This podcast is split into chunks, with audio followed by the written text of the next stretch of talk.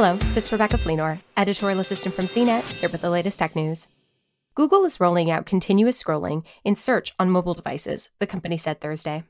This means when you reach the bottom of a search results page, instead of having to click to the next page, you'll find that more results will automatically load. Google suggested the feature is useful for open ended questions when people may be looking for inspiration rather than a specific answer. While you can often find what you're looking for in the first few results, sometimes you want to keep looking a Google product manager wrote in a blog post. With this update, people can now seamlessly do this, browsing through many different results before needing to click the See More button.